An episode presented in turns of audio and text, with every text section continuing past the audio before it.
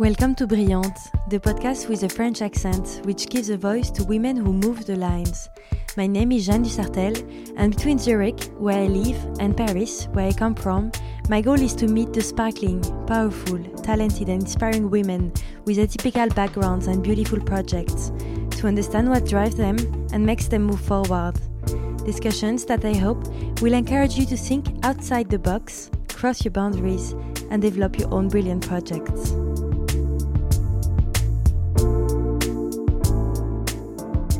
Hi everyone! This week, I chose not to publish any episode, and this for several reasons. First of all, I wanted to take some time to reflect on the discussion that I recorded in French with my last guest, Marion Rocheux, founder of the media dedicated to motherhood, Les Louves.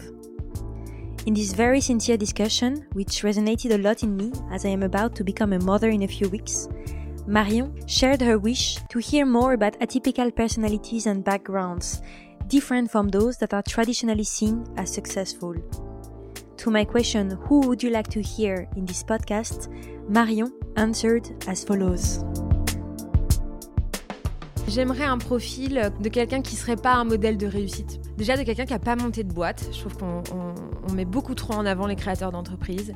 Et je voudrais quelqu'un d'inspirant dans ce qu'il fait, dans ce qu'il est, dans sa façon de voir les choses, mais pas parce qu'il a réussi, tu vois. Ou en tout cas dans le sens commun de, de la réussite. En ce moment, je, j'ai vraiment envie d'entendre des gens euh, et des parcours euh, inspirants qui changent des, des schémas habituels et traditionnels.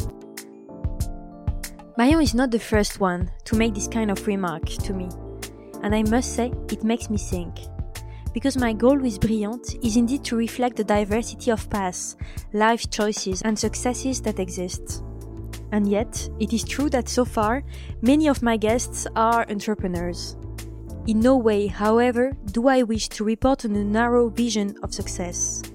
Because being committed to an association, working as a midwife, being an artist, a philosopher, a teacher, a writer or a mother are also exceptional forms of success.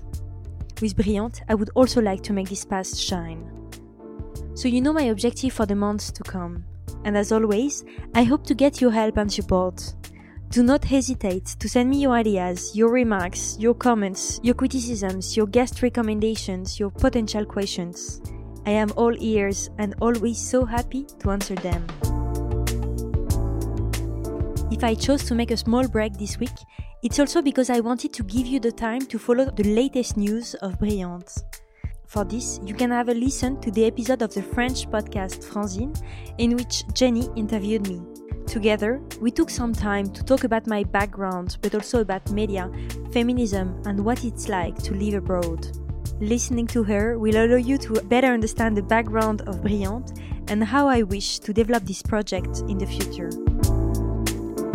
Last week, I was also interviewed by one of my very first guests, Philippine, founder of Escape and Co, for a special series dedicated to travel.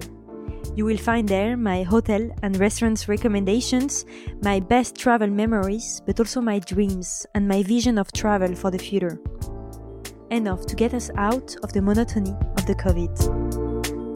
So thank you in advance for your feedbacks, comments and impressions.